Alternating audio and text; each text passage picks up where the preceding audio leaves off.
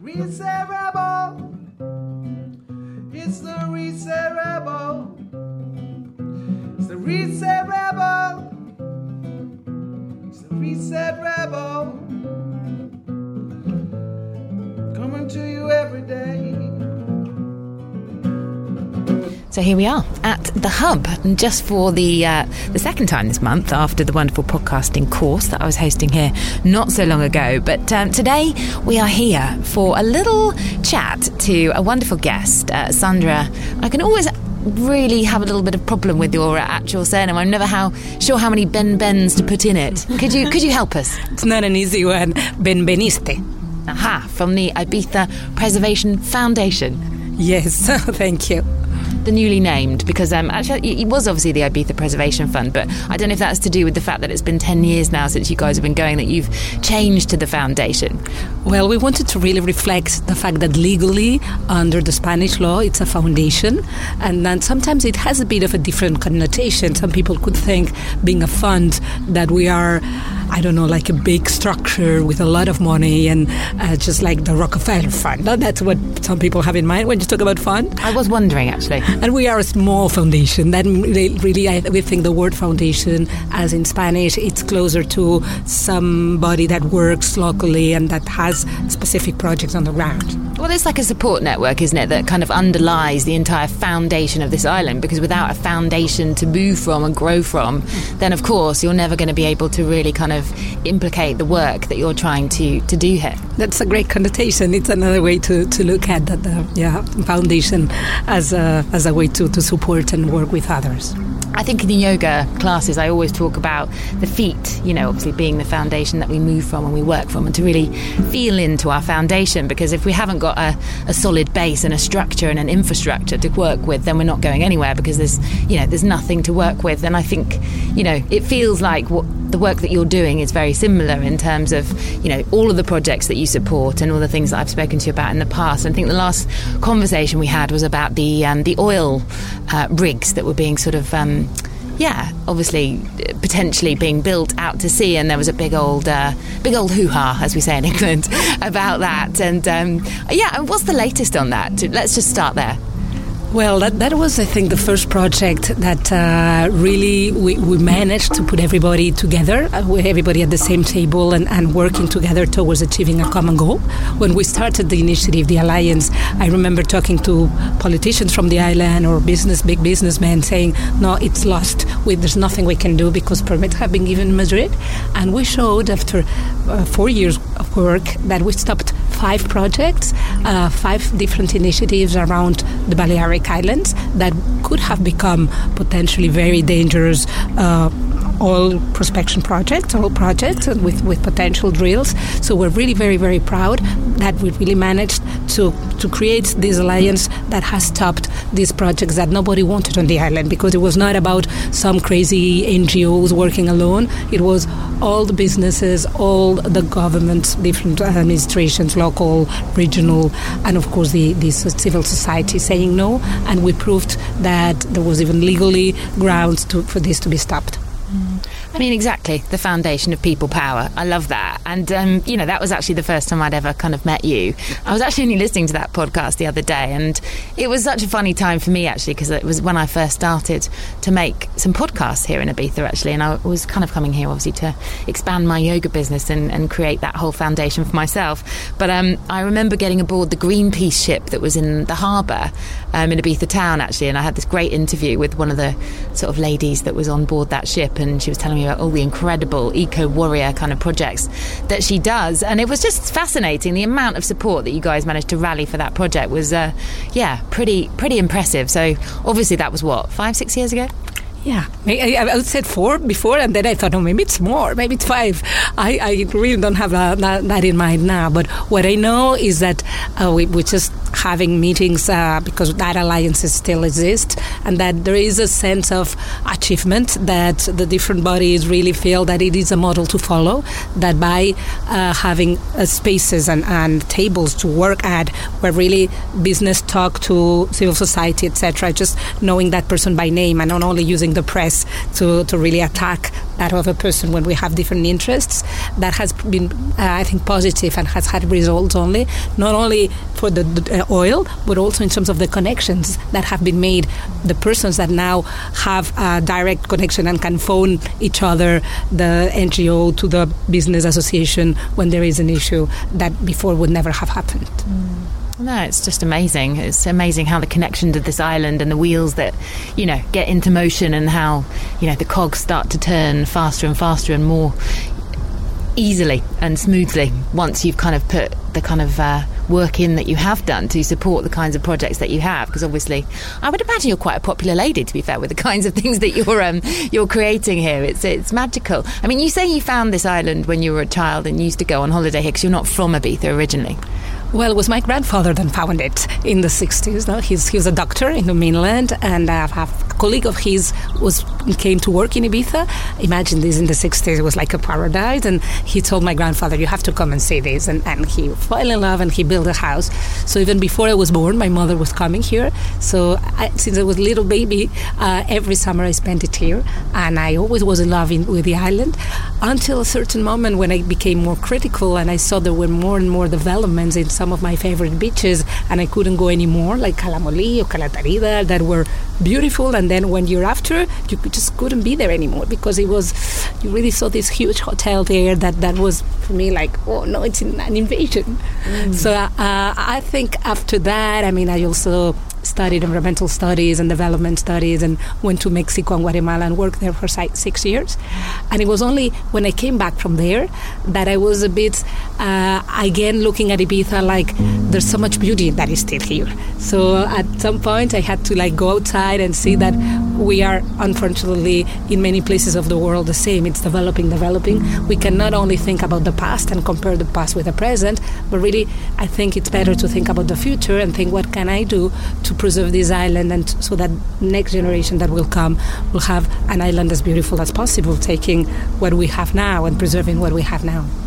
I mean, it's very easy though to sit there and kind of bitch about, you know, the tourism and these people come over here and they do X, Y, and Z and they throw their bottles in the sea and this, that, and the other. But ultimately, you know, tourism is, is the backbone of this island. It's, it's part of the infrastructure. So you can't really, you know, we can, or, or the people that live here all year round. But, you know, this island swells to, I don't know, what, a couple of million in the summertime? Like 10 or 20 times its actual winter size. I don't think anyone has the exact figures and facts for how many people kind of come to the island island over the summer. But it's a it's a hell of a, a swelling, a hell of a, a, change in rhythm and in cycle. And of course, like I say, you know, a lot of that money that comes into the island comes from the summertime traffic. So getting a balance between the two and finding a way to preserve the things that are here and are natural and are the reasons why we love to be here is a very important, you know, thing to do. But you know, just how much of the island depends upon tourism. You're very right. I mean, uh, uh, I think it, there's no way to say, okay, this is bad and this is good, and we want to go back to uh, like the past in the 60s where many people really were having economic problems. Uh, of course, for society and for the community, uh, tourism is 99% of, of the economic because directly or indirectly, we all depend on, on tourism. So, what we do at the foundation is, first of all, we're having a, a think tank, what we call Observatory of Sustainability, and uh, we're presenting figures which just this year. So every year we're going to have, and it's uh, open for everybody at our webpage, the results of the observatory. So the numbers on, because as you said, nobody really knows. It's like lots of information, but very scattered and spread. So what we have done is really to put together and to do some analysis, and both on uh, more than 100 indicators, but including tourism pressure, water consumption, energy, etc. So to really have a basis for um, scientific discussion because we think also there is some point that we may have to talk about carrying capacity, like they did in Formentera, and they said this is the maximum entry number of cars that we can allow on the island. This is starting to happen, but we first have to know really the exact situation mm-hmm. to compare it year after year and not make it a political tool that one throw to the others. We are uh, very importantly we, we defend not to be political. We need to be very objective, just put the facts on the table and facilitate the discussion again. Um, between the different stakeholders. But secondly, also, uh, what I would like to say is what we do try also to do is to find uh, positive solutions. And I think one very good example of a positive uh, tool that we've supported that, that was uh, done thanks to Manu San Felix and the Association Vell Marí is the Posidonia Maps application. So we helped uh, mapping all the Posidonia around Formentera, and now it's included in an app that it's free so that you can download in your iPhone or your Android. And so anybody that goes to Formentera that wants to anchor knows how to do it, where to do it, so that they don't damage Posidonia. So, of course, there is a discussion on the number of boats, which is really, really uh, regarding your, your point. and for people that don't know what Posidonia is, it's obviously this wonderful seaweed that makes the Balearic Seas crystalline and clear and uh, energized and oxygenized by this magical, wonderful seaweed that only exists here. Exactly. These are meadows. Yeah, sorry, took for granted. It's a word that we use it a lot, but not everybody knows it. And uh, that's one thing we've managed that in the island now everybody does, which is, I think, very good residents after some years. And, and yeah, as you said, I mean, it's like uh, the most impressive um, organism, also because it's the oldest and the biggest that exists. But most important, I mean, thanks to Posidonia, we have the amazing water we have. It wouldn't be this color, it wouldn't be this transparent if it wouldn't be for Posidonia because it filters, because it gives uh, food to the other biodiversity chain that we have in the in the sea. So, well, we all agree that it's amazing. We even have a law now to protect it at Balearic level, but we also know that boats that anchor are damaging it. And it's not only boats, we, we don't want to demonize it, also the uh, water, the dirty water coming from the sewage plants, which is another big issue. But at least talking about boats and talking positive solutions, these Posidonia maps that I mentioned is, I think, a, a good step in the right direction. We're presenting it uh, again, like doing a new thing on the 31st at uh, Club Diario with all the churches association, which is also very interesting because they have taking ownership so that uh, they are really spreading the app in all their charters and, and, making sure that this app is used and well known by everybody that is renting a, a boat and really it's like as i say a positive way so that those that have a boat know where to anchor without damaging the posidonia Beautiful. I mean, yeah, I mean, I never get bored of uh, smelling that slightly sewage smell when I walk down the beach, even in Talamanca this morning. Like, there's a, a tractor out on the beach, like removing the dead Posidonia, which I was kind of reading like a little nerd actually the other day on the beach from the um, the little board that goes up about you know all the kind of um, cultural things that you probably don't actually notice when you live here. And sometimes you just go oh well, you know I wonder what that one says. And it was about the Posidonia and it was saying that you know they don't actually remove it until this time of year because it actually also protects the shoreline and stops the reduction of the land um, which is also just as important as what the work or the work that it does in the water for us. So it's you know it's an amazing, ridiculously incredible um, network that that does many positive things for us. So it's not just this smelly old mess that exists on the shorelines of Ibiza in the winter. It, it really does have a very protective quality, um, and uh, you know. The water angle of uh, Ibiza and the fact that we do have all these, you know, in Salinas we've got these wonderful nature reserves, and obviously that's, you know, to do with what lives in the water as much as what exists uh, like us on the land.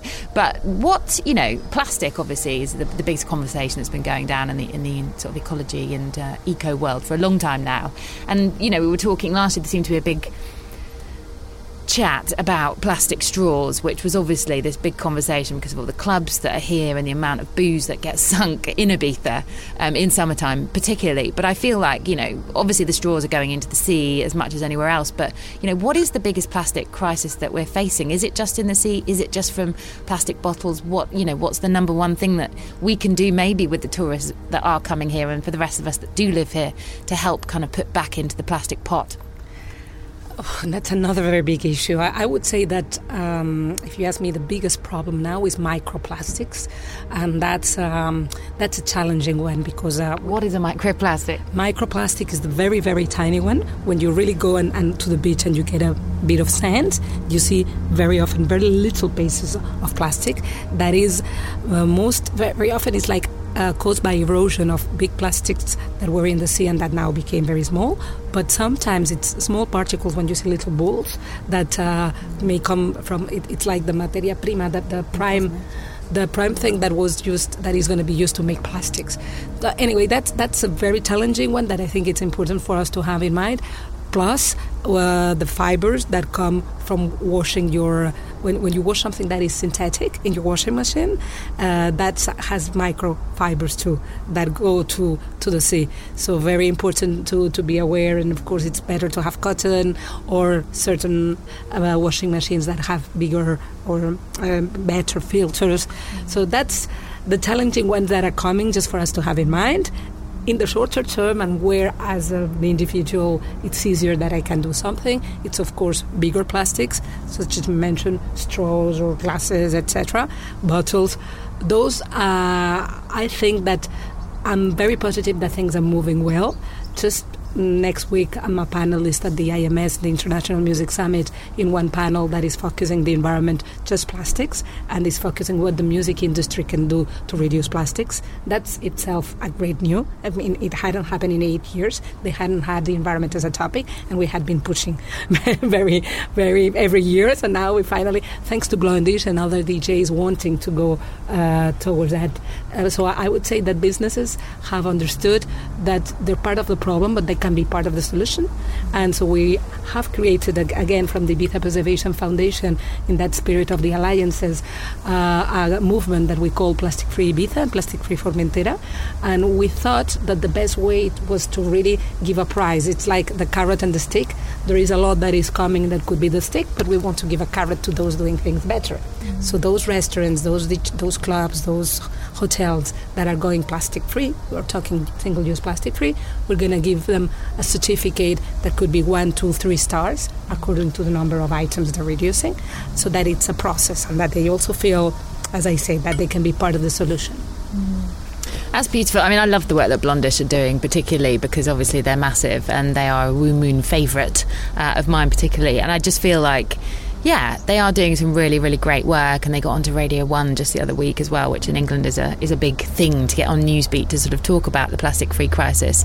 Um, but you know, in terms of we've talked about the plastic bottles, but you know, Ibiza, one of the number one things that drives me slightly insane here. I remember it used to be in my twenties when I was in Pacha and was dying to sort of refill my water bottle, but of course you can't um, drink the tap water here in theory, and I'm sure they used to add extra things into the mix into that water, so you really seriously couldn't even stomach like salt or whatever it was, um, which was horrendous. It was like eight or ten pounds for a bottle of water that was a 33, you know, centilitre, like the size of a can of Coca Cola, which is absolute madness. Um, you know, a lot of people just can't really afford that, and maybe shouldn't be going to Pacha if that's the case. But um, back then, you know, I was obviously in my 20s and I uh, wasn't uh, terribly well off, and it was very disappointing that I couldn't drink the tap water. But it does mean that when tourists come here and they ship into a, an apartment or a, a villa here this summer, um, they all go to the shops and they buy these, you know, one or one and a half litre bottles of water when they stock up, and maybe some smaller ones for the beach, which, you know, this is probably one of the biggest problems that we are facing in terms of the bottle crisis. So, what is the answer to that?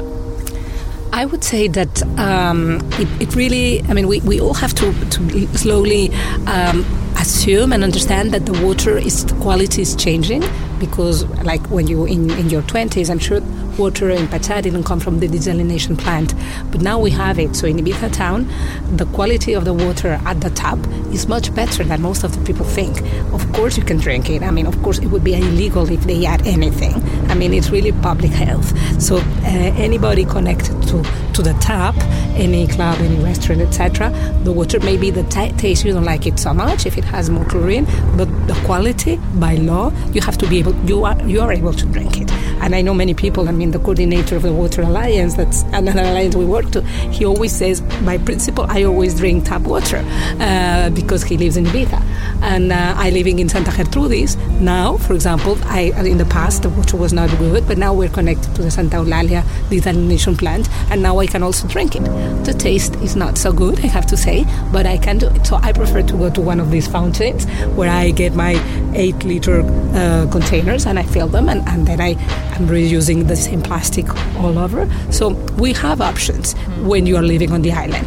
I would say that when you're visiting, depending on where you are, I would say for sure check tap water. It's it's more much better than you would expect, and in like you will see that in a couple of years uh, that there is this law coming. Restaurants will have to be putting jars and like they're doing in other places of the world, and I'm sure they'll improve so that the taste is also better, and they'll have filters, which is like the second step. So if you have if you're connected to the grid and you don't like the taste, you can have a, a, kind of quite simple filter that is not osmosis, and then that improves a lot the taste. I think that's a really good idea. I mean, even just a pack like a plastic, uh, you know, filter. They are plastic. I mean, what, oh, the irony! But you know, you know those. Um, those water filter jugs that you can buy fairly cheap. You can even get them from the Chinese shop here or your local supermarket, the the Brita ones.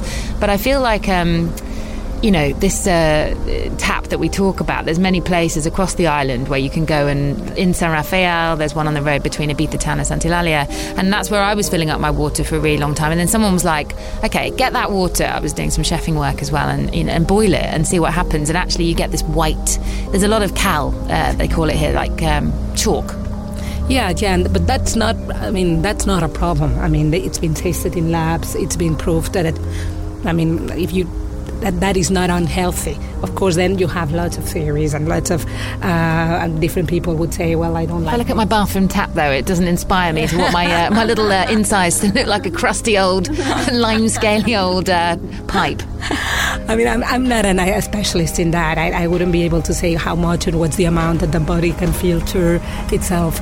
But I, I would say that really having talked to uh, different researchers and different specialists on the island, that we can, that we can and should, uh, because it's it's really. I mean, bottles are, are not the solution, and it's uh, it, it, it has more cons. Even even talking about desalination plants, I mean, th- those are really you to get the water from the sea and just getting. Uh, yeah, water from the sea. Some people say, well, they don't have the, the um, minerals.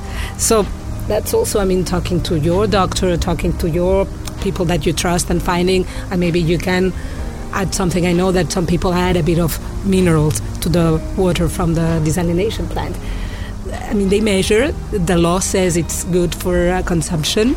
Um, that they have to do these tests to be able to sell it, and then, of course, then it's your personal taste and your personal priorities. Okay, uh, here's another thing that puts me off then because I was living in Santa and um, you know, it's okay, sort of winter time, but then sort of around June-ish, you start to sort of cycle up the road back from the gym from Santa towards Es Canar, um, where I was using to cut into um, the place where I was living, and and the smell. I don't know what that smell is. Like you must you know, I'm, I'm going to just be really honest. Like, for, for someone visiting, like if I was hiring a place in Es Canar or whatever, you know, when I used to drive past the Ibiza town, like as you get to that little part of town just before Talamanca, you know, I can just smell sewage. Like that is just a fact in the summer. Now, what's that all about? Because I've always wanted to ask this question, so I'm delighted to have you there in the hot seat, and I do demand an answer.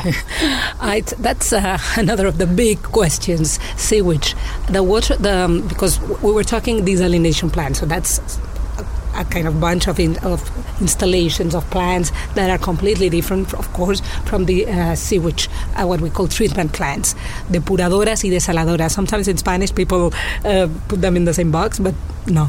Depuradora, so it's uh, treatment sewage plants, were done many years ago when the size of the island was smaller and the capacity is not enough. So we've been asking for years, and these uh, decisions depend from Mallorca, so politicians that take decisions uh, about these budgets being investment invested, and of course investments are huge, uh, need to be approved in Mallorca. So these plants are now too small for the capacity of the island. That's why when the summer comes and we have more tourists, the capacity is really not enough. And so with uh, the Water Alliance, we've been uh, testing and uh, lobbying and showing at the press because it's huge and it's a fact, but they don't want to assume that they're throwing to the sea uh, quality, water, quality, water from the sewage that should be treated and they don't have enough capacity. So it's really very uh, scaring. So raw sewage is going into the sea in the summertime because we don't have enough room to store it.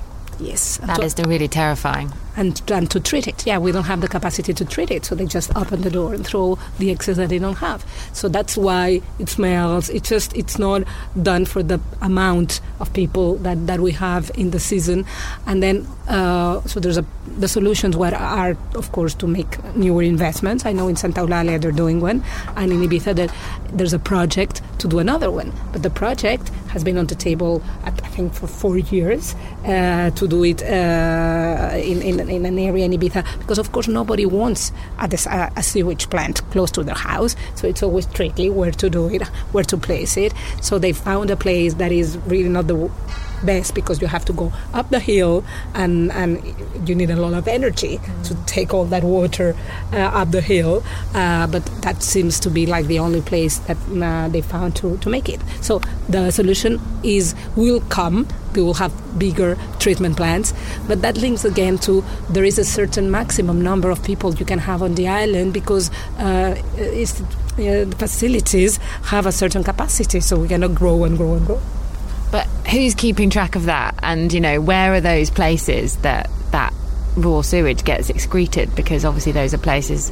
I'm assuming that people might want to avoid swimming. We have a map. We did it with uh, an NGO called GEN-GOB. Uh, so at their website it is. So you see where the, the sewage pipes go. So it, it's it's done in a map, and uh, it's it's also linked in our webpage in in under studies, and. Um, yeah, and of course it's better not to go to these places, but that's why the institutions don't want to go too public about it. So name me one place that we shouldn't be swimming. I want to know. Yeah. Talamanca. It's the Talamanca pipe goes. Uh, That's what I've just moved to Talamanca. I- I'm leaving. it does look a little bit cloudy in the win- in the summertime. I'm not going to lie. Uh, yeah, I, I mean, I think it's it's better to go and, and, and check the map, and and of course uh, in uh, Talamanca also. I mean, the the pipe goes quite far, but yeah, When we talk about, you know, this excretion, I mean, in England we have this um, organisation called Surfers Against Sewage, and it's a, a surfing pressure group. They're actually quite ninja about it, and um, they really do make a big fuss because obviously there is sewage being pumped out into the seas in Britain as well. This is not something that's exclusive to Ibiza, and I'm talking to you about it and putting you on the spot, but this is uh, a, a global issue that happens all over the world. It's not exclusive to here. It's not something that's just because of our sanitation or our our problems with the water. It's obviously you know happening everywhere. Um, but I mean, if we were to do a little litmus test um, in the summer, like, and if I kind of tested that water, would it be safe for a small child to swim in? Uh, that depends. I mean, the government always says that it is. And uh, so, as I said, like GEN-GOB that did some tests said it was not. I mean, depending also like on the time, on the day. I mean, yeah, when we're talking health issues at that level, uh, it is. I mean, I, pr- I think it's better to go like really place by place and take the data and be very sure so that we don't cause alarm. But of course, the government, uh, the regional government, they are the ones in charge, and they say that it's all very safe. Um, I, th- I think it's also common sense. I mean, when you see that the color uh, is too cloudy and not transparent and not For people that live here and know what it looks like in the wintertime when that's not happening, sure, but for tourists, like, I would want to know. I'm sorry, I'm going to be really honest about where those places are. And no, I would not want my children swimming there. So that is of interest, and I'm sorry to have uh, dug up something that's maybe felt, No, made you no, feel. no. But if that information is on your website and people can actually go and look it up for themselves, maybe that is what we should suggest that they do if they are interested in those uh, hotspots, so to speak. Yeah, Um, yeah, and- and of course, I mean, it's not always the same. I mean, because it's it's like uh, sometimes there's more, sometimes there's less. So of course, it's always it's always dangerous to say, okay, don't go to the beach. I mean, you have. Uh, certain businesses and uh, etc. and town halls and so you cannot put like a black spot forever. You know? It's like sometimes it's uh, yeah, it's not always. It's not mm, steady. Praise the Lord for the Posidonia. What would we do with that stuff? I mean, we'd all be, yeah, swimming around in uh, all sorts. Um, I mean, it also reoxygenizes the water, which is my favourite fact about it. I feel like it's like a pranic as a yoga teacher, like it provides prana and energy and like life source to the water supply, and obviously cleans up the damage that us crazy lunatics on uh, on the land create and the chaos that we in, sort of. Um, yeah, make around us, not just on the seas but also on the land. And you're going out on La Bella Verde today, which is like my favourite eco warrior uh, group on the island. We love Charlie and. Um, his uh, uh, pirate friends. Um, we support them massively on this podcast. We've had them as guests before, and they are, you know, the island's only kind of eco catamaran. Obviously, they're sailing through purely uh, green ways, which is a wonderful thing. Yes, I've never sailed with them, so I'm super happy and super excited. And, and thanks to uh, there's someone coming for an interview, so we're using it as a, an excuse to do the interviews, and so it's great. I yeah, I think of course we, we all should. I, I promote this model and really get. I'm so happy that they're growing. I think they have more and more boats, and I, I think it's they've proven that it can be done of course, because we, we all know that other sailing boats, they say sailing boats, but they have a motor, an engine, and then they, they just use oil to go from Ibiza to Formentera. So it is a great example. And, and as, as you said, also the persons that are behind it, the entrepreneurs, the leaders, that's what I think is great. And, and we do need to have many more of, of those. Uh, I, I think the model could also be inspiring to going towards electric cars more and more. I think Ibiza also has the greatest size and Formentera to be both both islands could be 100% electric cars. Local government, Consell d'Ibiza, are promote is promoting it. They, the issue is, uh, I think the price of the cars is still a bit high, but I'm sure in a couple of years this is gonna uh, go down, and I think we'll see an island where uh, cars are, are really going towards solar and of course electrical and of course the dream and my vision would be that we have more and more houses or flats some solar panels so that we can charge our cars with the solar energy it's so crazy we are an island with 300 days of sun and less than 0.5% of the energy comes from the sun much less than in Germany or in countries where they have awful weather. So uh, really, uh, there was a bad situation with the law till uh, last year at national level. This has changed. There's no more solar tax. Conditions are much better. Prices of the solar panels have gone down. So I also think that it is a very positive a topic where we can see positive developments. It's a step in the right direction, certainly. And I mean, we're not short of sunshine here, as you rightly point out. And solar tax, I mean, who ever invented that? Well, a ridiculous thing. I mean, I live in a solar powered house and I don't have any electricity bills. And that is magical because um, it means I can put the heating on without worrying about it. And, you know, many other things besides, which are massive, massive benefits. So, really, I mean, the car thing here is a disaster, and the amount of rental cars that get shipped into this island to, you know, meet the supply and demand of the tourists that visit here, and the fact that nobody here can get an ITV for love nor money because there's only one tiny little office. I loved a post from uh, Graham Zahara on Facebook this morning who was at the ITV office, and he said, "There's more people here than Glastonbury," which did make me laugh a lot, uh, and that is a fact because basically the most preposterous fact about this uh, matter is is that there's so many cars on this island. There's one tiny little place with about three mechanics in it, you know, and it is a bit like Glastonbury. It is quite ridiculous, and um, it's very frustrating, and um, because you can't actually drive without an ITV here, and of course you can't get an appointment. So, I mean, let's not even go down that road about how silly that is. But if there was, you know, electric cars that were serviced and all kept to one specification, it would make life a lot easier and a lot more pleasurable in the car department. I'd like to lastly touch. We don't have that long left but um, I've been very, very honoured um, to be the facilitator of a little podcast project that's being launched with my wonderful friend Tess of Love Food Ibiza. And um, I was listening to her brilliant interview with you earlier um, about the food supply here on the island. It's another fascinating thing about and maybe the way people here can be a little bit more conscious about um, the sort of supplies um, that they choose to bring into their homes and their rented accommodations, but also places they choose to eat because there's some great eco projects going on on the island now with farms and farm to table food um, being sort of more of a thing now than it than it ever has been before. It's not just about Eroski and going and getting your, your basic bits and bobs. I mean, it is for a lot of people, but h- how can people sort of be a bit more conscious in terms of the, the ways that they're choosing to eat here when they come and visit us? Yes, it's a great question. Uh, in terms of uh, the foundation, Ibiza Preservation Foundation, we always say that we work with two main topics, which is the sea and the land. So we've been uh, talking about Posidonia and uh, plastics, etc., that are mainly uh, related to the sea. But of course, working with land is, is well, I mean, it's when you walk in Ibiza and when you see the beautiful landscape that we have, is, is really an obligation for any organization wanting to preserve the environment.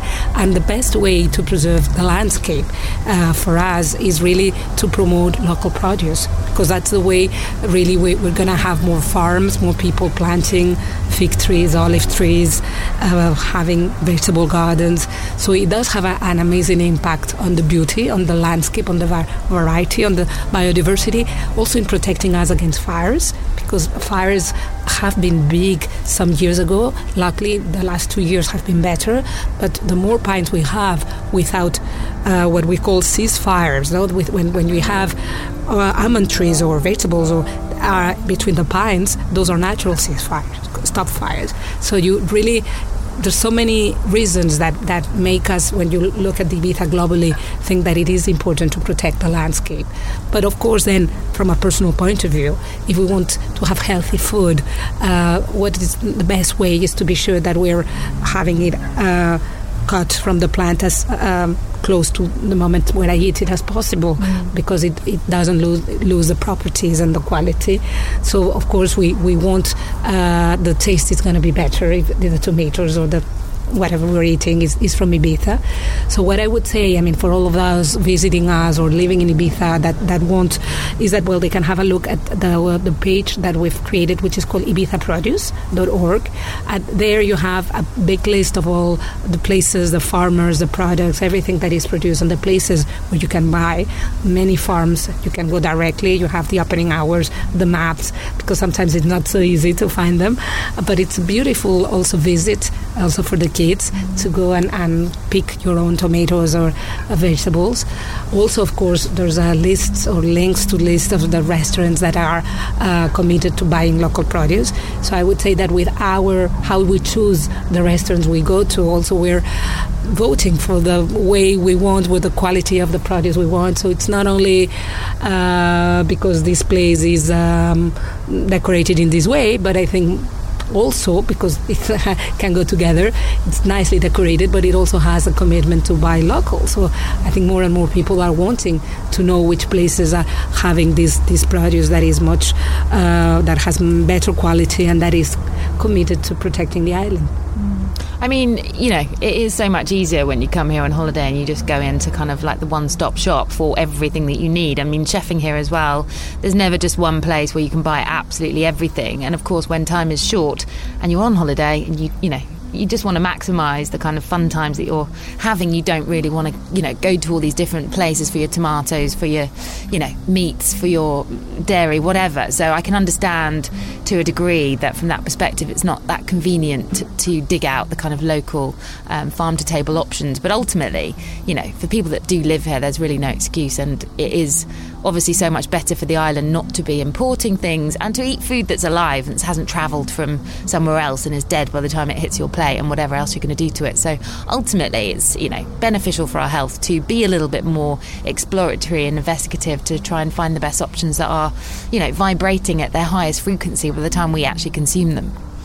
Yes, actually, and, and, as you say, I mean, for those of us living here or having a second house here, and that you already know where are the shops, there's more and more. I don't know. I live in Santa Gertrudis, and for example, La Choza has quite a lot of variety of, of uh, different vegetables, etc. And, and it, mm, not everything, but there's a quite a big representation of local produce there. So it, it's, I, I, think, as you say, maybe not so easy as going to the big supermarket, but sometimes it's more fun because you go to the smaller shops and you talk to the local people. And um, I mean, yeah, and I think more and more of us are, are willing to do so. Such as just the same as more and more and not taking the plastic bags in the supermarket and are carrying our own bag back. So I think it is a process and it will happen. And I, I really insist in this process idea. I think one step at a time. I mean, maybe these holidays you can go to a couple of restaurants and you visit a couple of farms and maybe you still go to the supermarket, but maybe next year you'll be able to do something more. Thank you so much, Sandra. I mean, I've got actually about five million other questions, but we're going to have to do it another time because we are running out of time. You have got to go on this wonderful boat trip with La Bella Verde and. Um, yeah, it's just been really fascinating. I think recycling is probably what we'll end up talking about next time because I do hear vicious rumours that recycling sometimes uh, isn't as, as good as it should be here. Is that true or not? One, one word answer. it works. It's not the solution, but it works for some of those. For those that still think that recycling does not work because everything goes together, that's a myth, and that we really have to insist a lot. And can you can visit the plant for sure. Everything that goes to the color containers is recycled. Another topic for another day is that globally we're recycling more than what can be then recycled at global level. So that's a big issue global. But on the island, it is much better than just dumping things in the grey containers that go to the landfill. Mm, okay, well that's good to know. I was I was a little bit suspicious there. um, I wish you the most beautiful summer on your 10th anniversary year, and um, just the work that you're doing is inspirational. And um, yes, thank God that you're here, basically, and thank you so much for joining us here on the Reset Rebel podcast. Thank you, really. Thank you so much for giving us the opportunity to spread and for really helping that the news go to everybody. Thank you. Our pleasure.